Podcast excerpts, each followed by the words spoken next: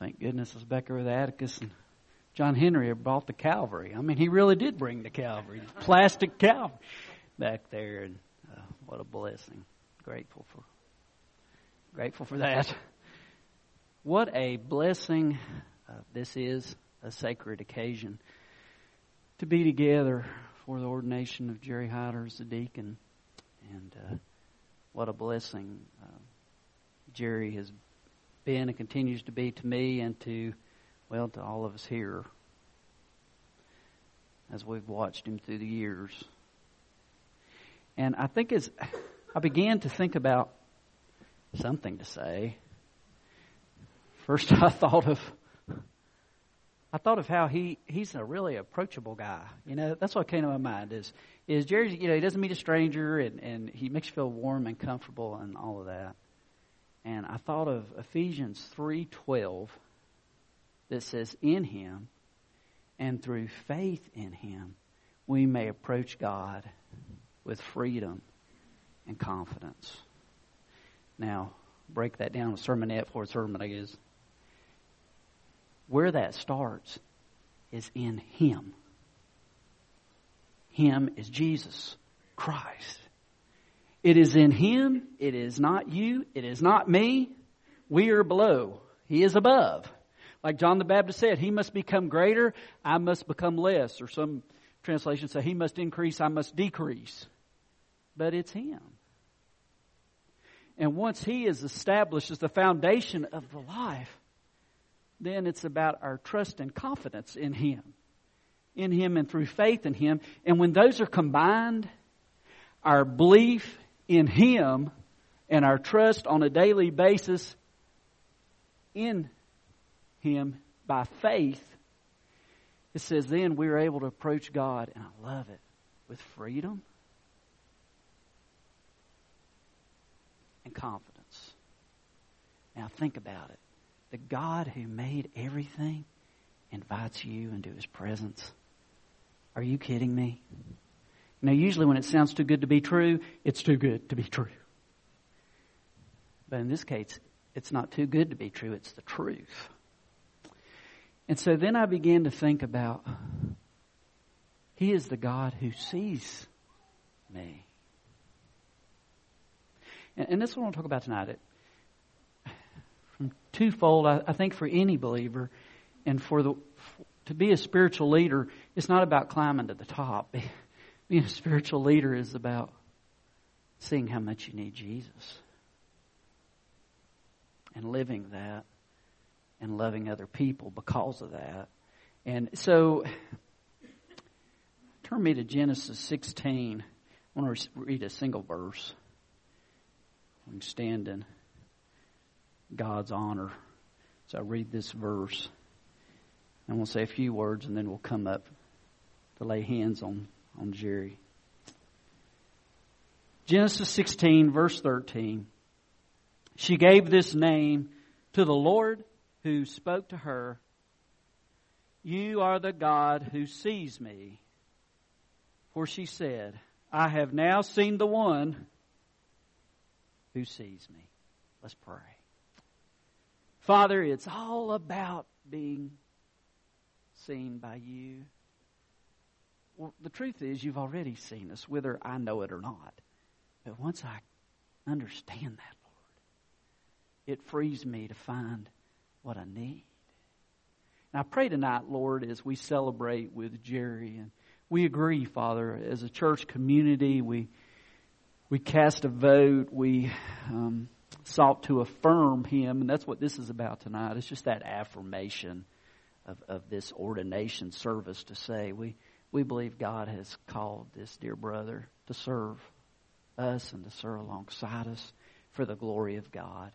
So I just pray that this time that remains would be pleasing to you, Lord. Uh, speak beyond what I am able and help us hear beyond what we are able so that he who is able might meet our deepest need. In Jesus' name we pray.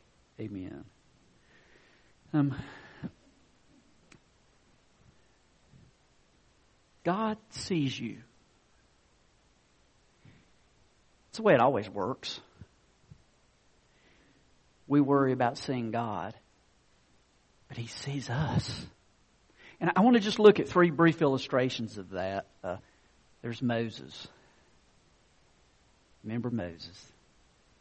Little baby raised in the palace of Egypt, knows all about affluence, is able to have anything this world has to offer. But we discover as he grows into a man, one day he's out and he's, he's watching a Hebrew be mistreated, and anger comes upon him. And he ends up becoming a murderer. You know the tale. He, he, he runs away. He, he becomes a fugitive. He escapes and he's on the backside of the desert, the wilderness for 40 years. He believes he is a nobody. He believes he cannot be forgiven.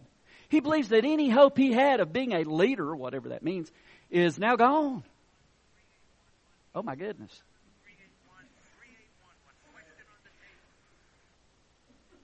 We're not that kind of church. I got to put that phone. That thing is just too sensitive. Okay, um, so you have Moses. He's he's back there, and then what happens? God lets him know, "I see you." Right? He walks out and there's this crazy sight. There's this bush and it's on fire, but it's not being consumed by the flames. And he speaks directly to Moses. Right?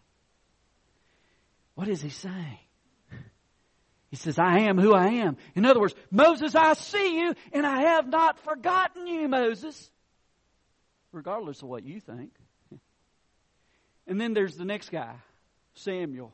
Samuel literally grew up a living sacrifice. And here's what I mean by that. His parents were in the temple in Shiloh and they were praying, and she was so disheartened. She was so depressed because she desperately wanted to give birth to a child. And her womb was barren.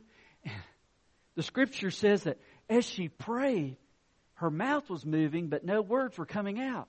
And it must have been a sight to see because the priest looked over and said, she is a drunk. Look at how she's a wobbling. She shouldn't be in the holy place. And then Hannah said, Oh, you got it all wrong. I am just broken. And I, I am so broken. And, and then she shared her heart, and God answered her prayer. And she had a child, but she dedicated this child.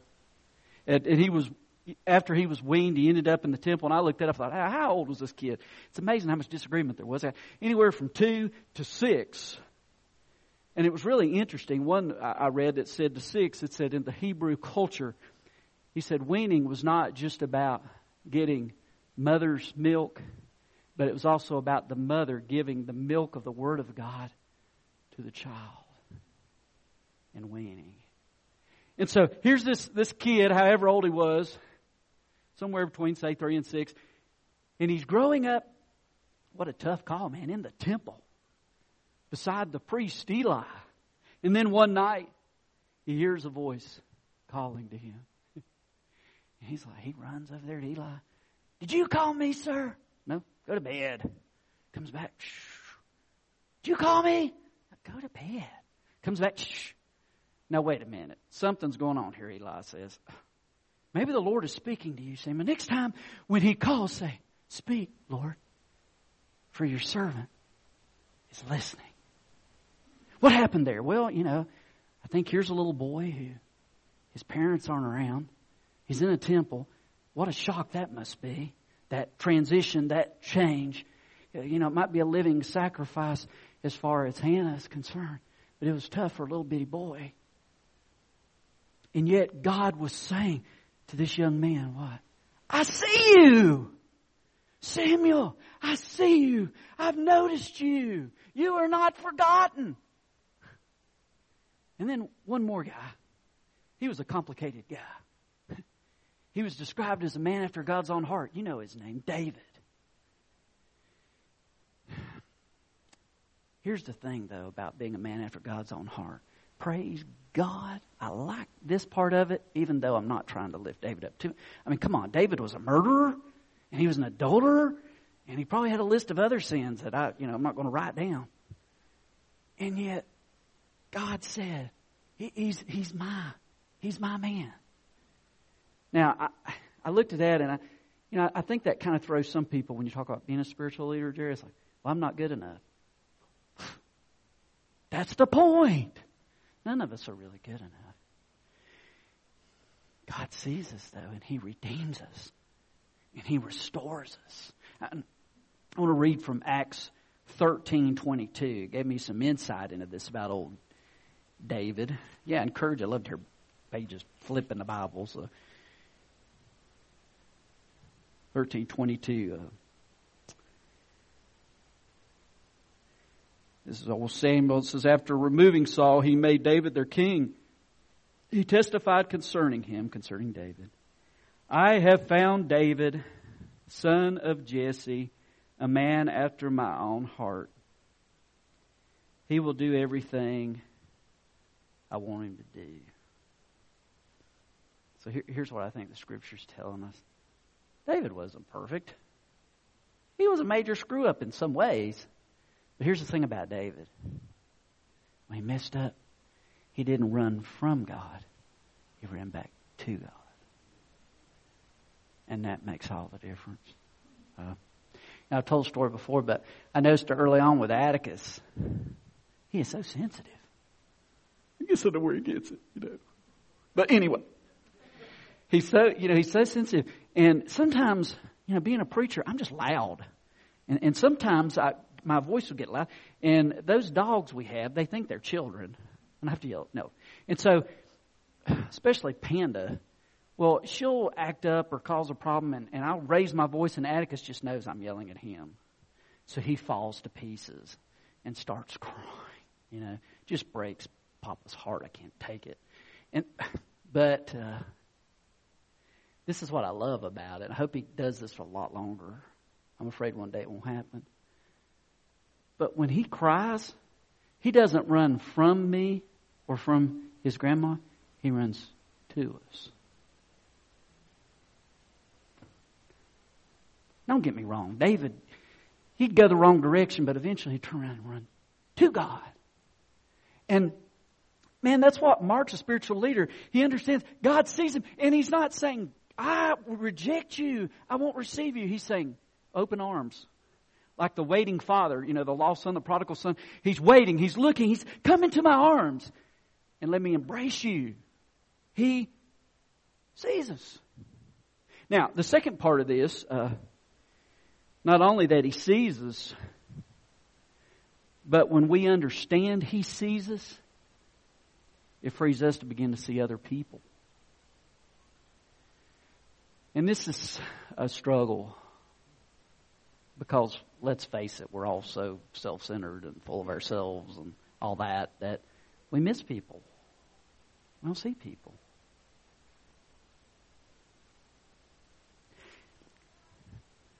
Genesis 16 is about Abraham and some other characters.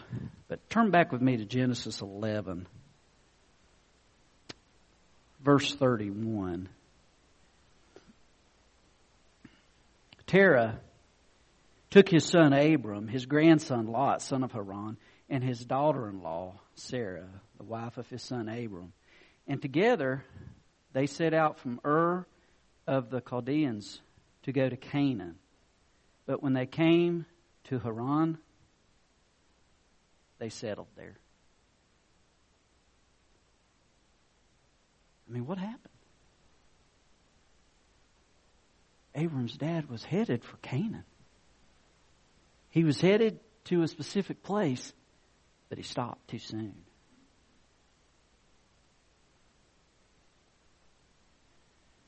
When we come to Jesus Christ, we are headed to the promised land, right? We're headed to that Canaan. And the challenge is let's not settle.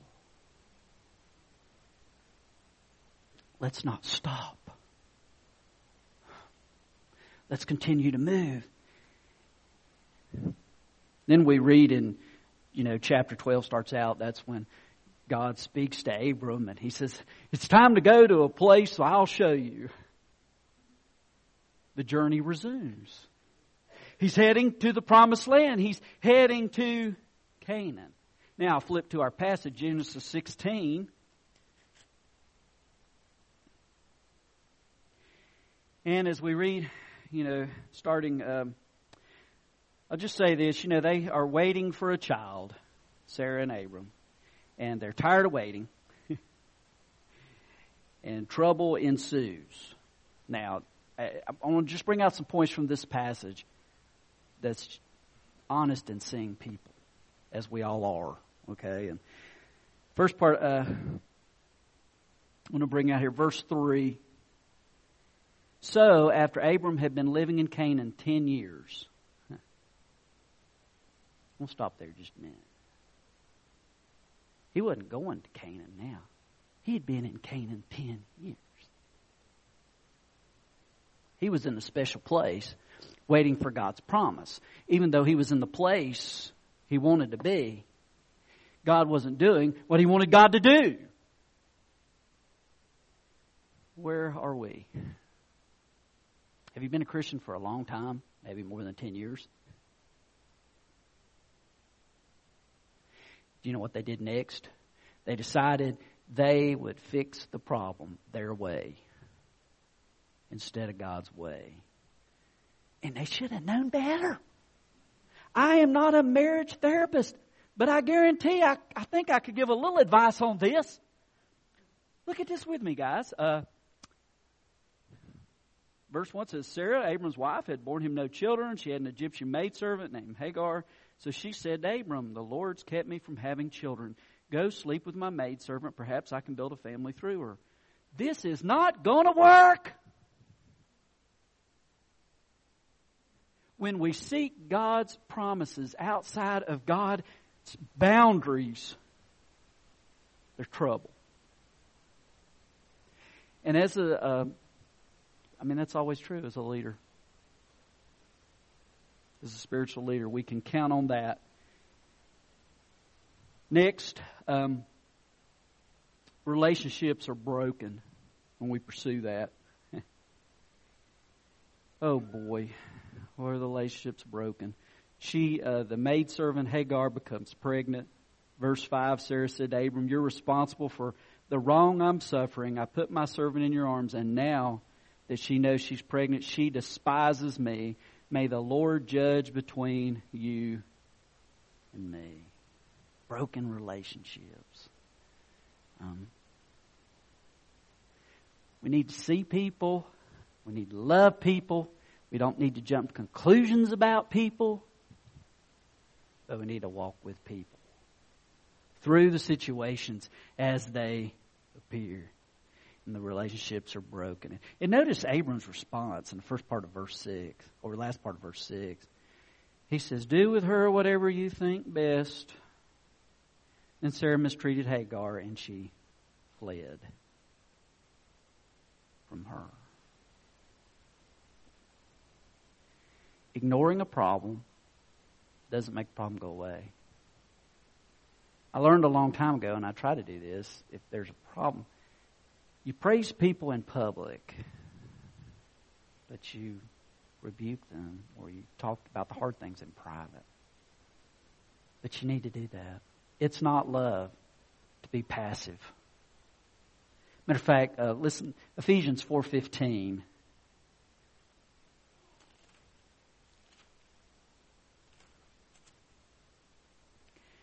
Instead, speaking the truth in love, we will grow in all things up into Him who is the head, that is Christ. We grow as we speak the truth in love. That's part of the call. We need to be people of the truth in love. God meets in the place of despair. Notice where she is. Second part of verse 6. Sarah mistreated Hagar, so she fled from her. And they find her the next verse. She is in the desert. And she is ready to give up. She is broken. And she's in the desert. Jeremiah 23 24 in the New Century says, No one can hide where I cannot see him, says the Lord. I fill all of heaven and earth, says the Lord. What are we back to? He sees us. Right? He sees us. Now, I want you to notice a question here in verse 8 that occurs. Hagar, where have you come from and where are you going? And I want you to notice something about this real quick as we think about people and being a spiritual leader and you know trying to talk to people because this is just so true. It says, "Where have you come from and where are you going?" She says, "I'm running away from my mistress Sarah." She said. She's talking about where she's going, but she doesn't want to talk about where she's been. She doesn't want to come clean. She doesn't want to talk about where she may have responsibility in the relationship, in the broken issue. So why does God even ask the question? Not because He doesn't know. He wanted Hagar to know.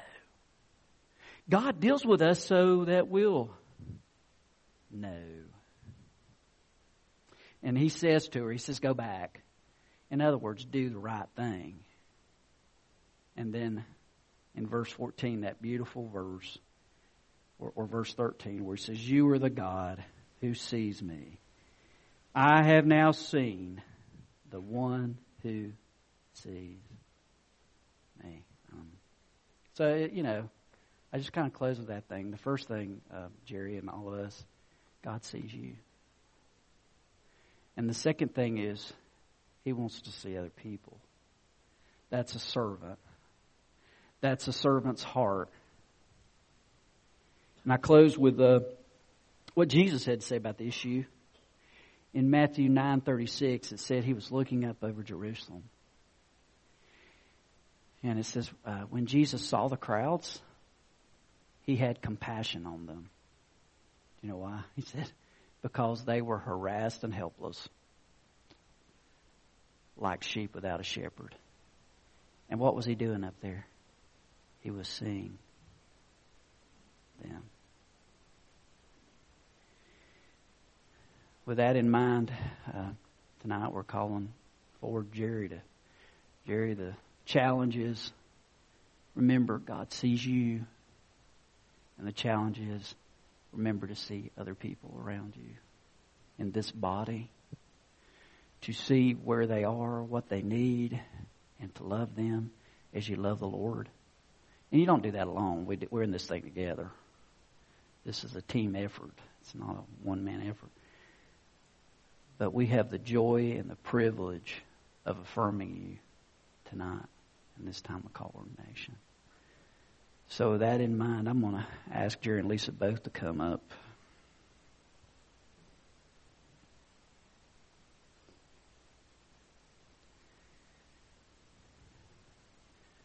We'll have ask Lisa to stand beside Jerry. And Jerry, if you can't, is your knees okay too now? Yeah. And we, I want to ask those